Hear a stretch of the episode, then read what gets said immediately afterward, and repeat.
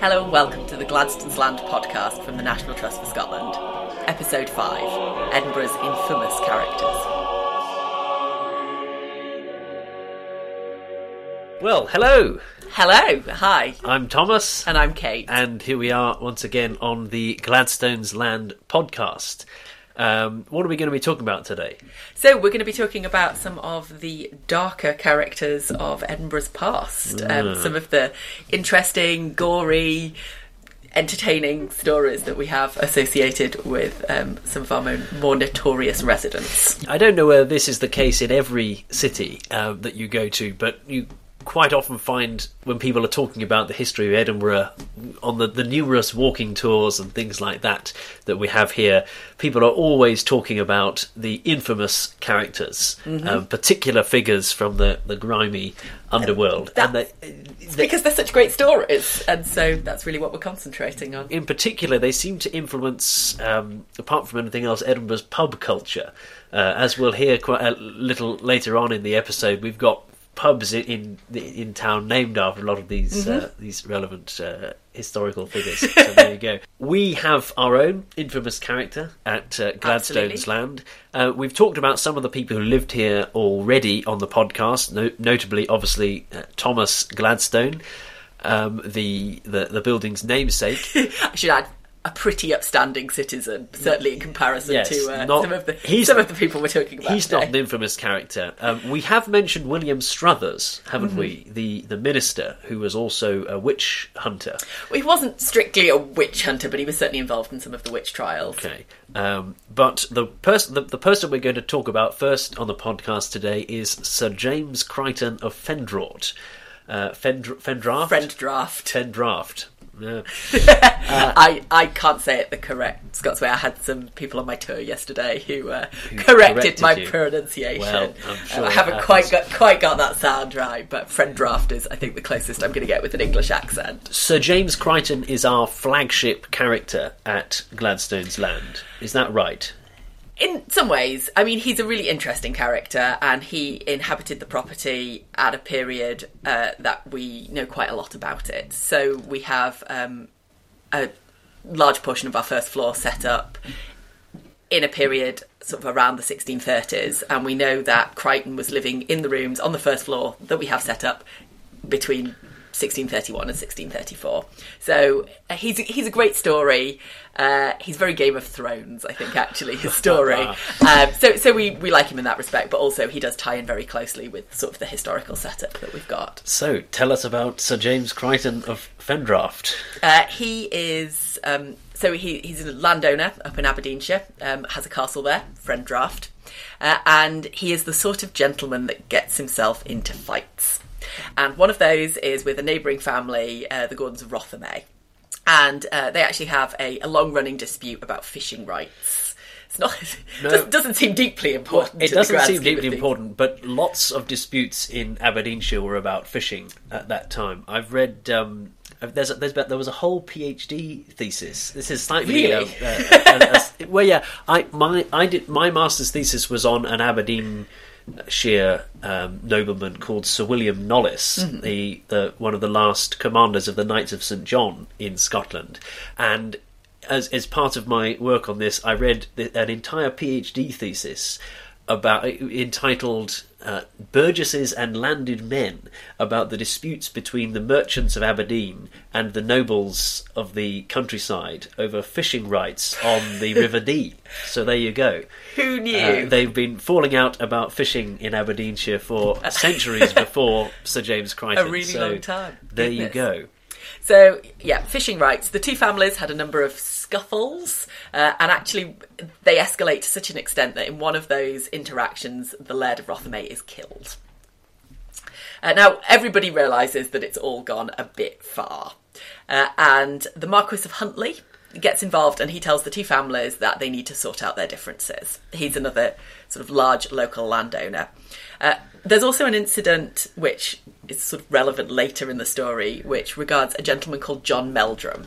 Um, and he's been a long-time supporter of the Crichton family, uh, and so in the aftermath of this incident, uh, he decides really that the Crichtons ought to be paying him for his support. He he hadn't hadn't been associating with them. He wasn't really there for the killing, um, and the Crichtons say that they're unwilling to pay him. And he actually gets very angry, and he makes a whole series of threats against the Crichton family. Uh, and he's later caught trying to steal horses off them. We assume by way of revenge. Uh, he comes back later, so so remember him. But so Marquis of Huntly pulls the two families together, and they do sort out their differences. Um, and then they uh, they have a, a meal, a, a, feast to celebrate in Crichton's Castle in Frendraught.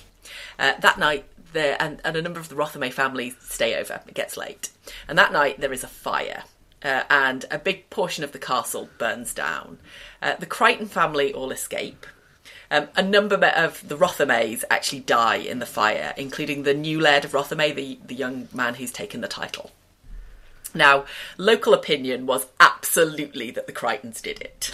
Uh, and we know this because there is a surviving ballad from the period uh, called The Fire of Frendraught, um, which is wonderfully over the top. It describes the, the Rothiemays in their tower, surrounded by smoke, heroically going to meet their maker, singing psalms. And it describes Lady Elizabeth, Crichton's wife, standing on the green in front of the castle, shouting up that she's locked them in and she's thrown the key down the well. Right. Uh, couldn't get much clearer than that. No, absolutely. Now, Crichton uh, wasn't particularly keen on this level of popular sentiment being against him. And so he actually contacted the authorities in Edinburgh and asked them to intervene and to investigate. Um, they respond to this by pulling in two of Crichton's servants for interrogation. Now, at this point, interrogation often meant torture. Quite right. Yeah. uh, so, under sort of as part of the interrogation, one of the servants tells the authorities that the night of the fire, he saw John Meldrum lurking about the castle. Now, we actually don't know the, any of the rights and wrongs of, of any of this. We, we only have the surviving documentation to go on. But we do know that John Meldrum is pulled in, he's questioned, he's tried, and he's convicted. And he's actually hanged um, outside St Giles Cathedral in 1633.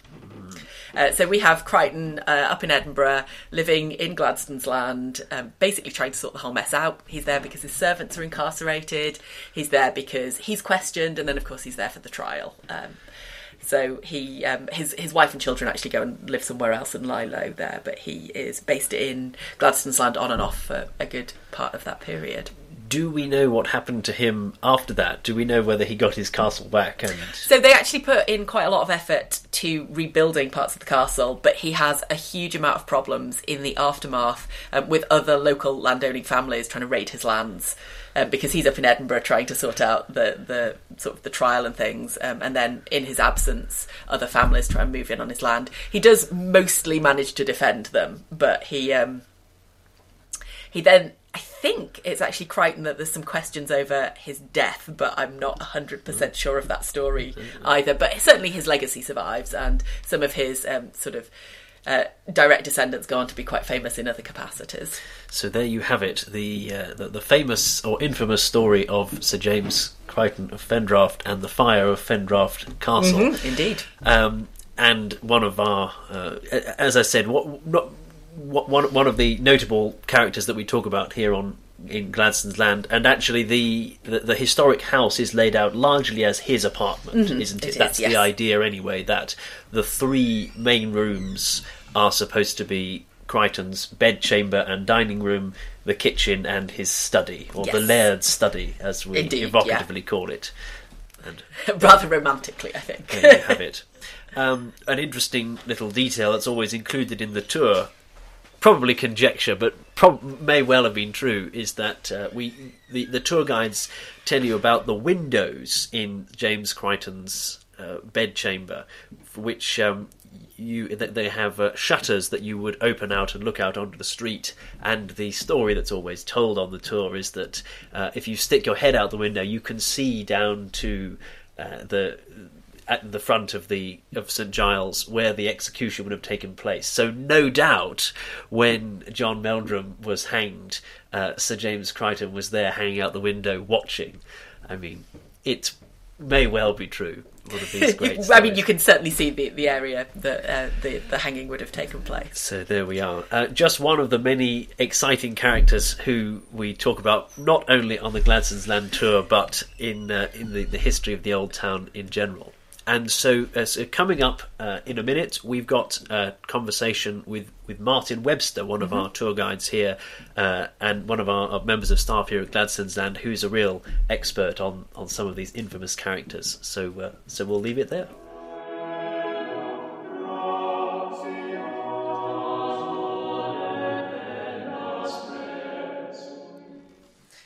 and we're here recording with Martin Webster, who is one of the members of staff here at Gladstone's Land and uh, particularly knowledgeable about the history of the old town. So, here you are. Welcome, Martin.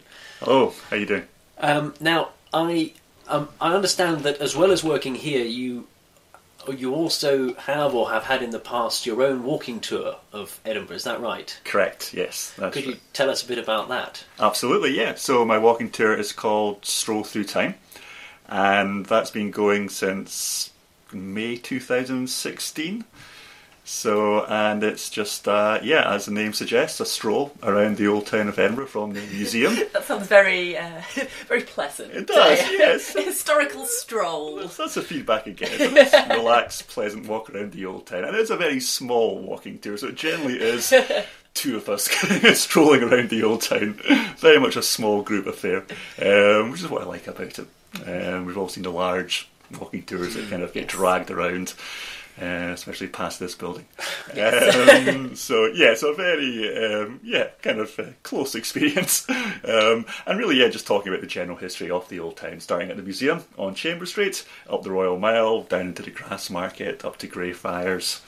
Um, just talking about the general history and also a few of the famous characters uh, that I've, I've lived in this area through the years. And that's what we're here for today, and I am very excited by that because I feel like I don't actually know a huge amount about Right. some of them.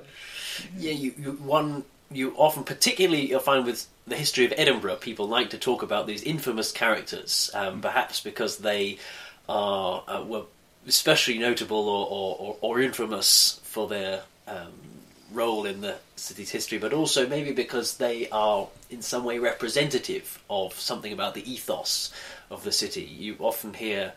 Um, people talking about two Edinburghs, don't you? There's the, the glamorous, uh, stately Edinburgh of the overworld, and then there's the grimy, uh, grisly um, Edinburgh of the underworld. Almost, you have the, the Dr. Jekyll and Mr. Hyde versions of Edinburgh, and people, some of the people that we're perhaps going to talk about today, definitely represent the Mr. Hyde I, I side of the city. Some of them very directly, actually, which Well, mi- yeah. might be a great point to jump off with Deacon You, Brodie. you couldn't have set me up better for my first character Oh, because it's you- almost like I planned it. yeah, almost.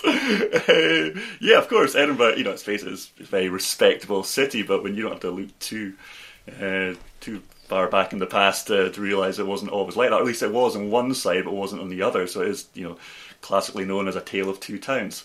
Um, you know, a lot of it that is in relation to the new town where the respectable folk moved to from the old town.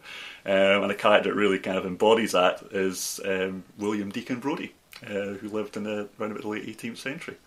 Uh, yeah, classic, and the, the inspiration for Robert Louis Stevenson's novel. So, uh, tell us about Deacon Brodie. Well, Deacon Brodie, yeah, William Deacon Brodie lived um, well directly across the road from Gladstone's Land, where we are now, down Brodie's Close. Uh, although the house is, is no longer there. Uh, There is a lovely little cafe There that, is, yes. that has a history in it. there certainly is. Um, yeah, so he, he he was the classic respectable gentleman during the day. Why is he called Deacon? Deacon was um, the heads of the incorporated trades at the time, uh, the crafts, if you like. So you hear sort of a few variations of it, sort of deacon, councillor, that kind of thing. Burgesses. Um, there were there were powerful men at the time, I suppose, who who ran the incorporated trade. Sorry, incorporated trades and professional bodies of the crafts. So if you're a member of those, your kind of work carried a bit of weight about it. It's about kind of maintaining standards of those trades that were rolled out to, to folk around the area. Um, also, as a, a deacon, you generally sat pretty high up in the local town council. As well. So he effectively ran the city, if you like. So very prestigious position. So you can imagine Deacon Brodie walking around the old town and in his uh, fantastic, wonderful, well turned out clothes, looking every inch a respectable person. But of course, at night time, it was said to be a very different story. So what was he doing? Well, he was doing a number of things that he shouldn't have been doing, and kind of things we well, might see as harmless today, but gambling. Um, but also, there's more. Well, yeah, I mean, yeah, more sinister stuff uh, as well. Um, generally, drinking and gambling. Um, although apparently he wasn't very good at the gambling. Um, and as you can imagine some of the den of iniquities he was hanging out in. You'd end up losing money to the kind of folk that you didn't really want to cross more than anything else. So And is it true that he also stole money from some of his rich clients, or is that a bit of a misnomer? Um, no, that's tr- in the sense that um, he'd move on to actually off the back of owing money to people, he'd need to earn more income. Despite being as rich as he was, he's head of the, the incorporated trade of Edinburgh Wrights and Masons, which is really just kind of generally sort of joiners, carpenters, locksmiths. They weren't really too specific in themselves back then.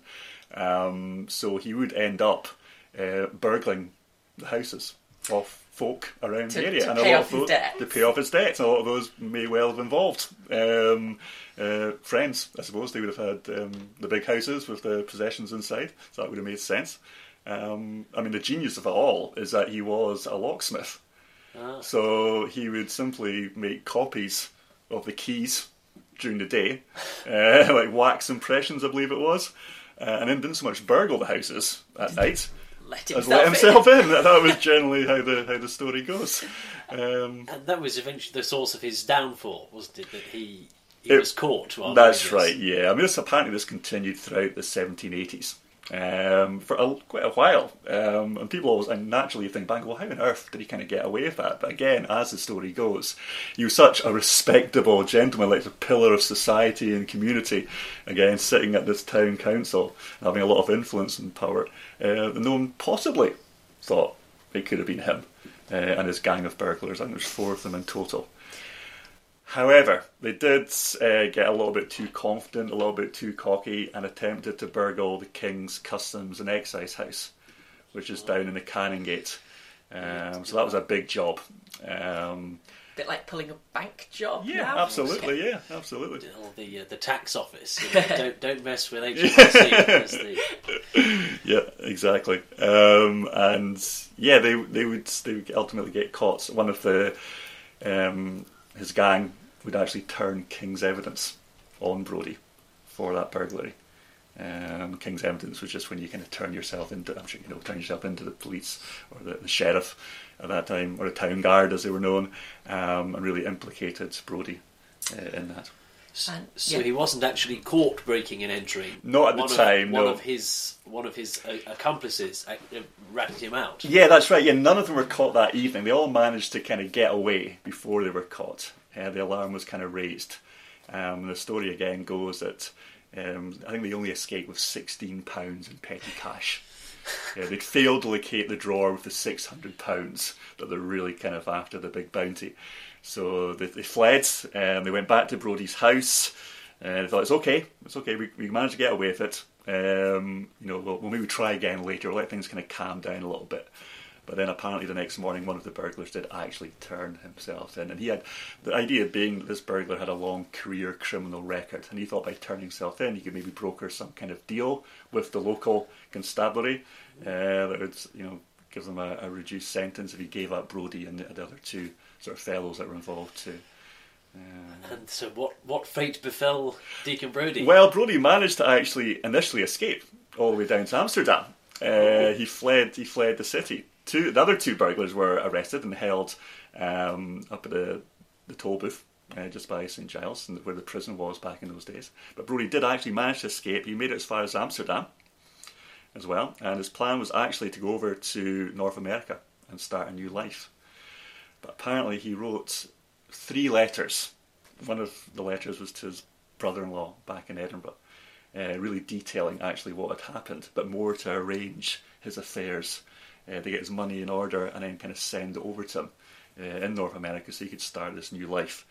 Uh, and he gave the letter somewhat naively to some passengers returning from Amsterdam to Edinburgh, and they recognised Brodie's brother-in-law's address. I mean, Edinburgh was a, was a small town. So they opened the letters, read them, effectively a signed confession, if you like, detailing, detailing everything that happened. Got back to Edinburgh, but this time it was all over the press and the news. Uh, they handed it in to the local police, um, and through engaging with the British consulate in Amsterdam, they managed to track Brodie down. In an Amsterdam ale tavern, it was said the night he was due to get on his ship to North America, so apparently he nearly made it away. Um, they got him. They said he actually managed to track him down to a cupboard upstairs in an Amsterdam ale tavern. That sounds like way too much detail for nearly 250 years ago, so we'll settle for an ale tavern. Uh, dragged him back to Edinburgh. Uh, he was put on trial. Uh, he was found guilty. It said to be a pretty quick case.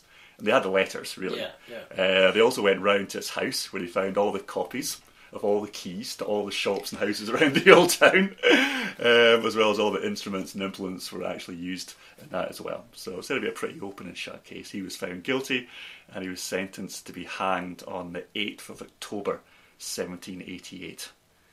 On the gallows, he'd actually helped design as a cabinet maker and funded as a member of the town council. Ironically, if that's the right use of the word ironically. Now, I've heard a wonderful story that suggests that he had a plan to survive his hanging. He did, yes. Um, d- do we think it was successful? I understand that there were alleged sightings in, in Paris the following week after his. Yeah, there were that. You're right. There have been alleged sightings. I'm not bit much, like Elvis. Yeah, yeah, it's very similar, I suppose. Yeah. Um, as far as I'm, the reading I've done, there, there's no weight to that. But he did. He did have a plan. You're right. He did have a plan. His plan was in those days when you were hanged, you basically dropped 15 feet, snapped your neck, and died. So he actually wore a, a steel collar around his neck, which he hoped would help protect him. He then arranged for his friends, um, his dodgy friends, to cut him down afterwards and then drag him round to a French doctor's house in the Cowgate to try and revive him. So, because ordinarily you were left to kind of hang there. Uh, for at least a few hours, really, as a you know uh, a message to the folk around the old town as to this is what happens, you know, when you commit crime, very visible message. Um, now, as it happened, he had the steel collar that, like I say, he got his friends to bribe the hangman to ignore the collar. Uh, and hangmen were essentially criminals held in the Tolbooth prison, so they were open to a bribe. um, so that was kind of covered. Um, and like I say, they then cut him down and try and revive him later on. As it turned out, at the third attempt, admittedly, uh, he was hanged. He dropped 15 feet, he snapped his neck, and he died. It was all for nothing.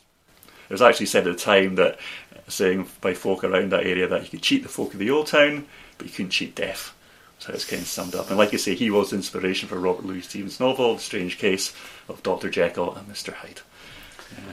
There you are. And actually, one. Um, uh, well, the only the only confirmed sighting of, of Deacon Brodie that you you you have after his death uh, is just around the corner from here. You can go and see that ghastly model of him uh, uh, in the window of Deacon Brodie's pub, can't you? That's right. So, Terrifying. so so Pretty that's um, so he's probably one of the most famous uh, Edinburgh infamous characters. Mm. We uh, speaking of um, Cowgate doctors, but also uh, speaking of the shady underworld uh, of, of the the less fashionable parts of Edinburgh. You talked about ale houses or, or dens of ill repute Mm. that he might have gone to. That um, reminds me of uh, other sort of uh, dark goings on in the, uh, in the in the Cowgate or the in the closes of, of of lower Edinburgh, and reminds me of the story of Burke and Hare. Yep. Perhaps uh, you can tell us a bit more about them. Absolutely, yeah. So, well, Burke and Hare, uh, well, they were Irish. Um, they came from the County Tyrone, I think it was, and they came over to Scotland kind of, I think it's around about kind of 1815, 1817, round about then, to be navvies, uh, working the Union Canal between Edinburgh and Glasgow. So they didn't come over together. They came over individually. And Their partnership formed already. yeah, yeah. and um, through a, a series of circumstances and events, uh, they would uh, eventually meet up at a time in the early 19th century when the University of Edinburgh's medical or anatomy department was really kind of flourishing. Um, you know, doctors were kind of leading the way uh, in medical research. Um, I think the rule at the time, I'm not exactly sure, that the doctors were only allowed bodies of murderers who'd been executed. That was the, the rule or the law, um, which didn't meet what they required. They needed far more bodies to practice on so they could pioneer this research.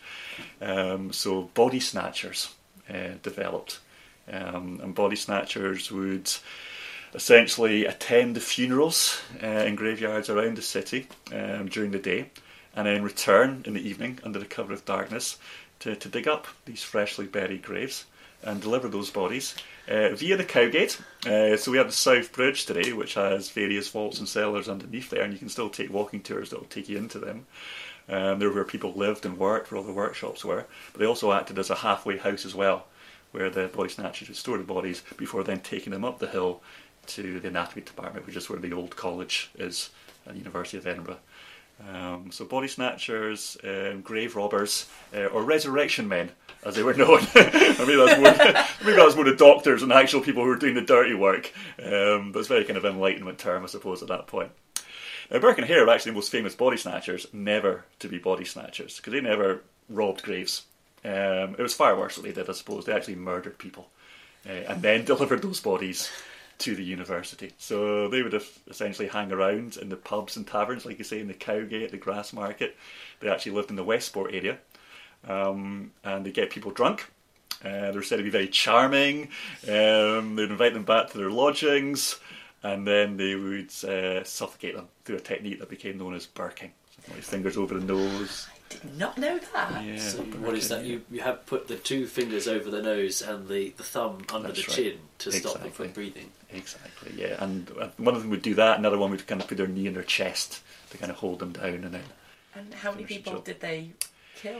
Do they Well, there's, total? there's no exact figure. It's said to be anywhere between 15 and 30, I believe. So they were, yeah, pretty pretty busy. Absolutely, yeah. I think the first one they killed was a, an old man who was staying in their lodgings and he couldn't pay his rent. And he died, actually, so they didn't kill him. He died. And they saw an opportunity when no one turned up to his funeral to go, oh, we can maybe just take his body. No one's going to going to notice. And that's generally how how their victims were targeted. It was people who were at a time when folk were coming down to Edinburgh uh, to work in the city to then send money back to their families. These are the kind of folk that would be missed. And that's very much who Burke and Hare really kind of, and obviously women would feature highly in that list as well. It's easier. Um, and yeah, they were charging about nine, ten pound a body. So they were making a fairly good return on their uh, yeah, it's exploits. Said to be one book I read said it'd be anywhere between six hundred and fifty and a thousand pounds in today's money. So it was it was very good money. How did they get caught eventually? It was actually Burke that slipped up uh, in the end. He murdered an old Irish lady whose name escapes me at the moment, possibly Mary or Margaret Docherty. And he stored her body underneath the bed in his lodgings and covered it with straw. But two of the lodgers who were staying with him at the time, it's very much an active lodging house, um, discovered her body underneath the bed. Uh, reported to the police.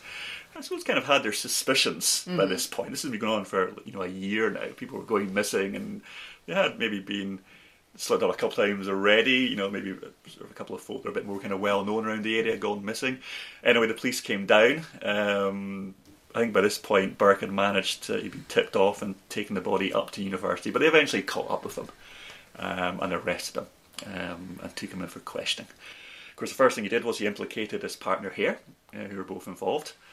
Um, and to cut a long story short, Hare actually ended up turning King's evidence on Burke uh, and basically put it on Burke. So it was all him, it was nothing to do with me. Now, unbelievably, unbelievably the police actually went along with this. Goodness, right? yeah. Um, and mainly because uh, they thought, well, we might as well get one person, um, even if we can't get the two. I suppose without the evidence from the one, they couldn't convict the other because there was no hard evidence for what they'd been doing. Exactly, yeah. All the bodies had been dissected by the doctors at the university. I mean, there was no uh, forensic science or, you know, um, um, yeah, uh, CSI back in those days, effectively. So it's hard to get folk. Um, so yeah, so the police went along with this. And of course, I went to trial uh, on Christmas Eve. Right. a jolly time to do it. And uh, it, I mean, it was a complete stitch up on Burke, really, you know, because uh, Burke was turning King's evidence. And one of the things about doing that is you want to come across, across cleaner and clean, if you like, you know, because um, so he would um, not so much exaggerate, but you know, certain questions wouldn't been asked of him, not too difficult questions. Certain witnesses were called forwards, other ones weren't. Um, and yeah, Burke, Burke was found guilty and ultimately went was hanged for it. And am I right in thinking that you um, that in, a, in, a, in a, another ultimate irony, Burke was then handed over to be dissected? That's right. Yeah, that's right. Yeah, yeah. What happened to Hare? Did he walk free? Well, again, yeah, he did. Yeah, yeah. Crazy. Yeah. Um, again, no one knows what happened to Hare. And there were yeah, there are various stories. I think the most commonly mentioned one is that he died a blind beggar down in London after falling into a lime pit. Um, there are other stories that he fought in the American Civil War. Um, my girlfriend's father uh, now lives up in Applecross, up in Wester Ross in the far north. There's got to be the sightings of him up there. Um, Why not? yeah, I think we can last trace his whereabouts to round about Carlisle, where he's meant to have been nearly lynched by a mob. You know, again, he was said to have escaped Edinburgh under the cover of darkness in a mail coach. You know, made it down to Carlisle. A mob spotted him. The police took him into a cell for his own protection, and he was then released early the next morning to basically go off in this very off. way. So London would seem likely. You know, where he goes from then, who knows? The third person in the Burke and Hare story is the doctor, isn't it, who they sold the bodies to. Do we know anything about him? Yeah, so that was Dr. Robert Knox.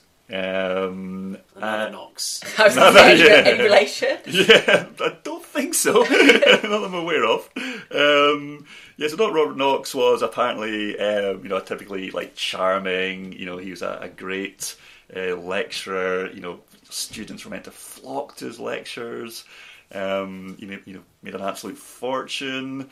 Um, and yeah, i through one way or another, I'm not exactly too sure, uh, developed this relationship with Hare, who were his suppliers uh, of And bodies. he, he must have known something of what was going on. absolutely. And that, that's again the general consensus of whatever you read is that they were they were well aware of what was going on. Uh, it was you know most of the time for these doctors it was their students who were turning up you know with the bodies having you know my done the grave robbing. You know they, they wanted they wanted lectures and then for lectures they needed bodies. so um, but certainly Burke and Hare were probably a bit more kind of sinister characters. Um, and naturally because of what they were doing. But uh, but Knox was very well aware of that, and he, and he paid them good money to, like I say, because these bodies were fresh. That's the advantage they had over the grave robbers, is that they hadn't been underground, uh, so therefore they could Burke and Hare could charge more for their bodies because they were fresher, and Knox would have appreciated that. So I uh, visited the Carlton Hill Cemetery a few weeks ago, Oh, okay. um, and I, I don't know if you've seen the amazing tower there is there. So if you walk around the cemetery, they've actually, when they put it in in the 19th century, they built a tower at one end of it Hmm. because grave robbing was such a problem that they wanted to assure people that were going to bury family members there that actually the graves weren't going to be robbed. So they put in this tower that you can see the whole cemetery from, and they employed a family to live in it and to essentially be on watch during the night to prevent those graves being uh, being robbed. Yeah, go to, go to a lot of cemeteries and you will see these kind of little watchtowers effect, like Greyfriars has Never got one. come yeah. across them before. Yeah. It's Greyfriars has got a wee one, and you walk. I mean, families were said to, you know, like say, take guard over their, you know, family members who've been buried for, for days, if not weeks. So the bodies had decomposed enough. It was said that they thought they'd be of no use to the grave robbers. Uh, also, you see kind of mort safes and these kind of grand mausoleums as well, kind of gates and. You know, and locks, all designed to protect. It was a religious site as well, obviously. a lot of the mort safes that you see, that sort of walled uh, walled areas around the graves that have got bars over the top, isn't it? But That's quite right, often yeah. you'll even see that the bars have been one bar has been removed. Yeah. You know, I I, I, I heard that of, of um, at Canongate Kirk. I heard Okay. a statistic that something like less than half of the graves are actually occupied because they Right. suspect that so many had been uh, had been robbed. I- Sobering thought, yeah. yeah. It was a huge go. trade, wasn't it? An absolute. Oh, yeah. At this point, with this growing medical school. Well, I mean, Edinburgh, you know, again, the medical school was, you know, apparently um, producing more doctors than anywhere else in the world, in the same way as students came from all over the world to go there. Um, so it's very much uh, a business as well as. And I'm guessing that uh, Dr. Knox uh, also walked free. He did, unsurprisingly, yes. He, um, although he had to leave Edinburgh. Uh, Oh, no one wanted to attend his lectures anymore. Apparently, he went down to London, um, did a few lectures down there, but then kind of sort of fizzled, fizzled out really after. After that. doesn't not, not unsurprisingly, the, the respectable fellow walked free. Yeah, common theme.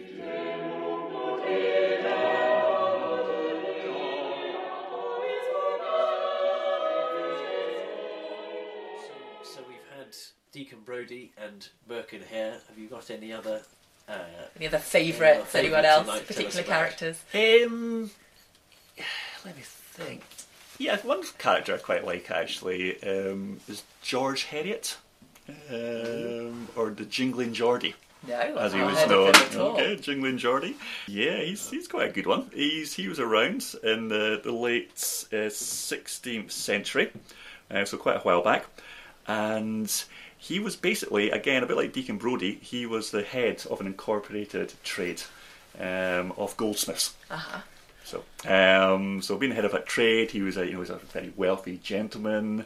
Um, as you said to have kind of strutted around the old town and his, again his fine garb, that kind of thing, and he was essentially the jeweler uh, to King James VI of Scotland. Um, so a very lucrative uh, profession. He was also their money lender as well. So again, by what reading I've done is that they weren't very good at paying him for the jewellery he was providing them with, being kings and queens. Uh, he'd end up just like lending them money, essentially. I think King James VI liked his partying, especially towards his later years in life. Uh, but anyway, he did make a lot of money through the rest of the rich folk around uh, the old town area. Um, then in 1603 there was uh, the Union of Crowns, uh, when of course King James VI of Scotland became King James I of England, and there was said to be a big kind of procession down the Royal Mile, and all the, the landed gentry would come in from the countryside into the city to celebrate this fact, and basically George Heriot said provided all these rich folk with their jewellery. You know, he made an absolute fortune, really, even more money he'd already accumulated. Uh, I mean, it was already the wealthiest profession in the country at that time. Uh, he would then follow James down to London, um, expand his business down there, make, make even more money uh, already. Uh, and he would die around about 1623 to 1624, around about then. And his family effectively predeceased him. So he had no one to leave his fortune to. So he left about £23,000, about, which Which is is. a phenomenal amount. It's said to be, again, correct me if I'm wrong, but it's said to be like several tens of millions of pounds in today's money uh, to build George Heriot's School, which is just along the road from this building, it's along Lauriston Place. And it was a school set up for the, the orphans of Edinburgh, um, George Heriot's Hospital. Uh, so was a real kind of charitable gesture at a time when children were being you know, abandoned in the streets, it was said, because families couldn't afford to feed them. It gave them a, a roof over their heads, it gave them food, clothing, and an education. It's a real charitable gesture at that time. Um, but yeah, so George, Hed- George Heriot was certainly uh, founded that school uh, through his generous donation um, after dying in the early 17th century. Imagine that was the first of the kind in Edinburgh at that date, because that wasn't really a, an idea that uh, sort of emerged until the 1550s. So. Yeah, yeah, I suppose it would have been. Yeah, I'm thinking about it now. Um, so yeah, so it was. Um, so yeah, so he's known as the Jingling Geordie. Uh, no one really knows why. Uh, there's one of the tales going around, which almost certainly isn't true, but it's quite funny. Is that apparently as you walked around the old town, you could hear the jingling of coins in his pocket that would spill onto the streets and She's got so much you can throw to her. exactly. Goodness, yeah. wouldn't I like to have that problem? Why, why Geordie? Well, that's another good point. Again, we're not entirely sure, but like one of the things I've read is that it was kind of maybe more George, um, sorry, James VI, perhaps ignorance. Um, you know, being from Edinburgh, was near Newcastle. it was all kind of generally the same area, and that's quite tenuous. So, but so what, when he went down to London, everybody thought, oh, Newcastle, Scotland, they're all in the north. yeah, they're all kind of like yeah, along yeah, definitely along those lines. Uh, but again, it's, it, yeah, something like that. but we're not exactly quite, sure. Quite a nice positive note to, to round up on there, I think. Yeah, That's, West, uh, West End. yeah, absolutely. as, as well as uh, as, uh, as well as the, the, the dark underworld, we also had some some, some good characters who, uh, Mm-hmm. Absolutely, who made important contributions to Yeah, the city. bit balance. So, so there we go. I mean, I'm I'm desperate to hear Martin's uh, uh, three guests for the dinner party Yes. now. After we've heard of these uh, uh, these dastardly characters from Edinburgh's history. So who who who are you going to invite to our our, our imaginary dinner party? Yeah, so these ones are not quite as old. Uh, I mean, I love all history, but I do quite like the, the 1920s uh, American history, um, you know, the mafia, the prohibition era. Um, so my dinner guests would be Al Capone, uh, Charles Lucky Luciano, and Bugsy Siegel. Whether I would survive that dinner, I'm, not too oh, sure. have, some- have some concerns yeah, about it's it's risky. what would happen. It's risky, but I would love to find out more about that era. Um, Would you make them leave their guns at the door? I would definitely do that. Yeah. Would they be willing to tell you more about what they've done? well, probably not. No, but I just, I just, um, just love that situation. I'd love to be in that situation. Well, Certainly fascinating, if dangerous. Yeah, for me certainly. Well, we, we've had a few dangerous people so far. We had uh, Francis Walsingham, Oh, Elizabeth yeah, the First Spy Spy Master, Master, in yeah, the first yeah. episode, and we've had a couple of uh, uh, women who dressed as soldiers and or pirates. So I think Al okay. Capone would be a good company. yeah, yeah, I think so. Brilliant. Well, thank you very much for coming to talk to us today. You're welcome. Thanks for letting me talk to you.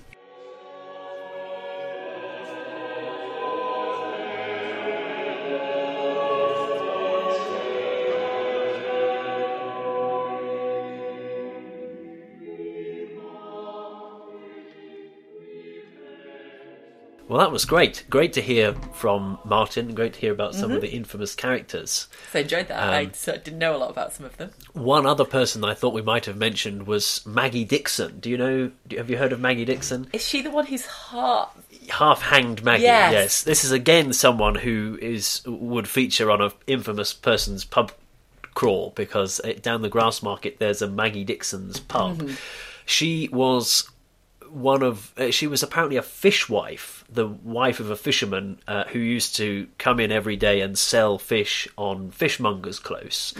And one day, apparently, her she found that her husband had left her. She got um, she got in with another man uh, and had a um, uh, had a baby, which was uh, illegal, and so the ba- that she she was discovered concealing the pregnancy, was tried and executed and sort of hanged uh, on um, on Grassmarket outside where Maggie Dickson's pub now is.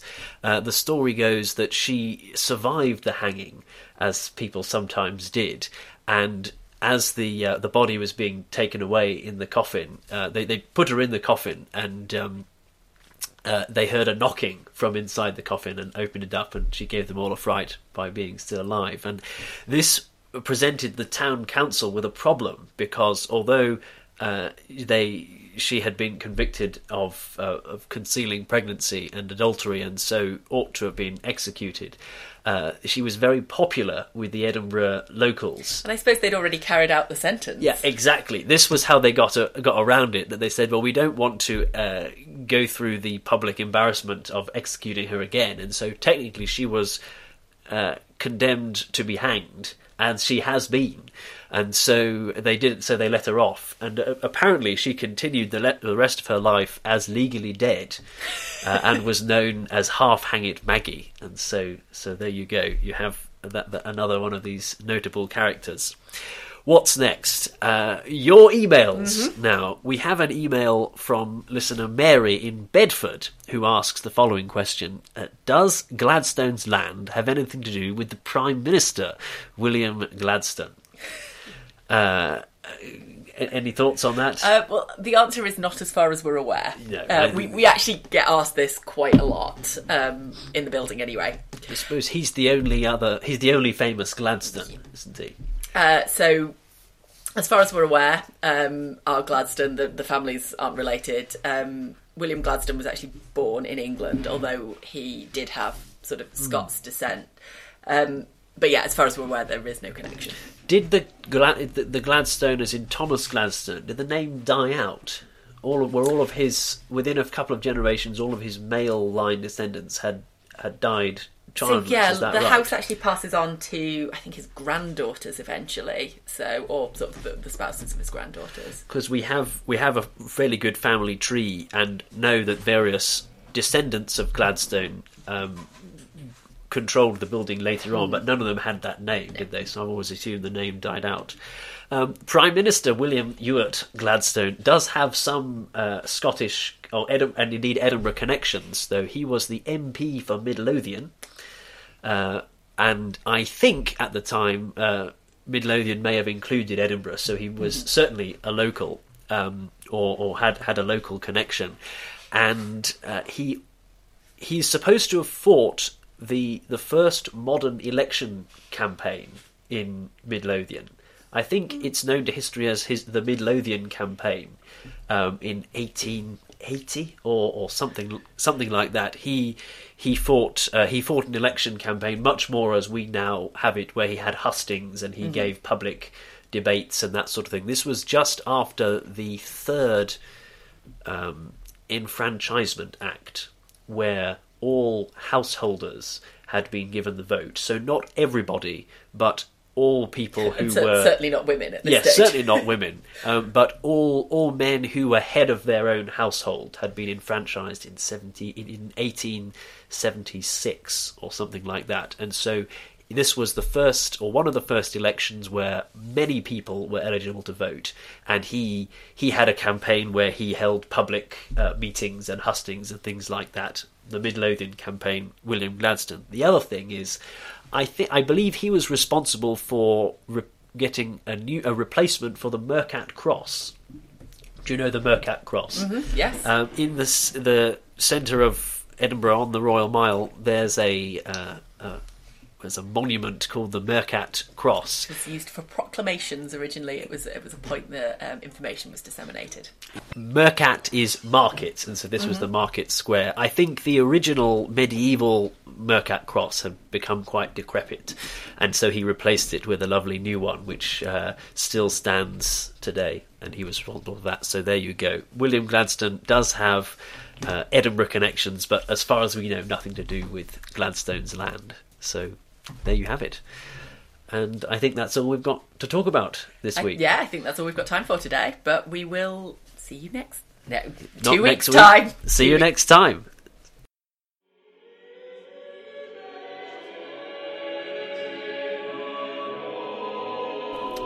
You've been listening to the Gladstones Land podcast with me, Thomas Ware, and my co host, Kate Stevenson. It was produced by me with support from the National Trust for Scotland. Our guest this week was Martin Webster, one of our uh, tour guides and members of staff at Gladstones Land. The music is Stabiles Apollinaris Inclicti, performed by the Tudor Consort and licensed under Creative Commons. You can find Gladstone's Land on Facebook, Twitter, and Instagram, and online at www.nts.org.uk slash gladstones hyphen land. Don't forget to subscribe, rate, and review us on iTunes or wherever you get your podcasts. And do send us an email if you have any questions or, or anything you'd like to be read out on the podcast. That email address is gladstonesland at nts.org.uk. Thanks for listening, and we'll see you next time.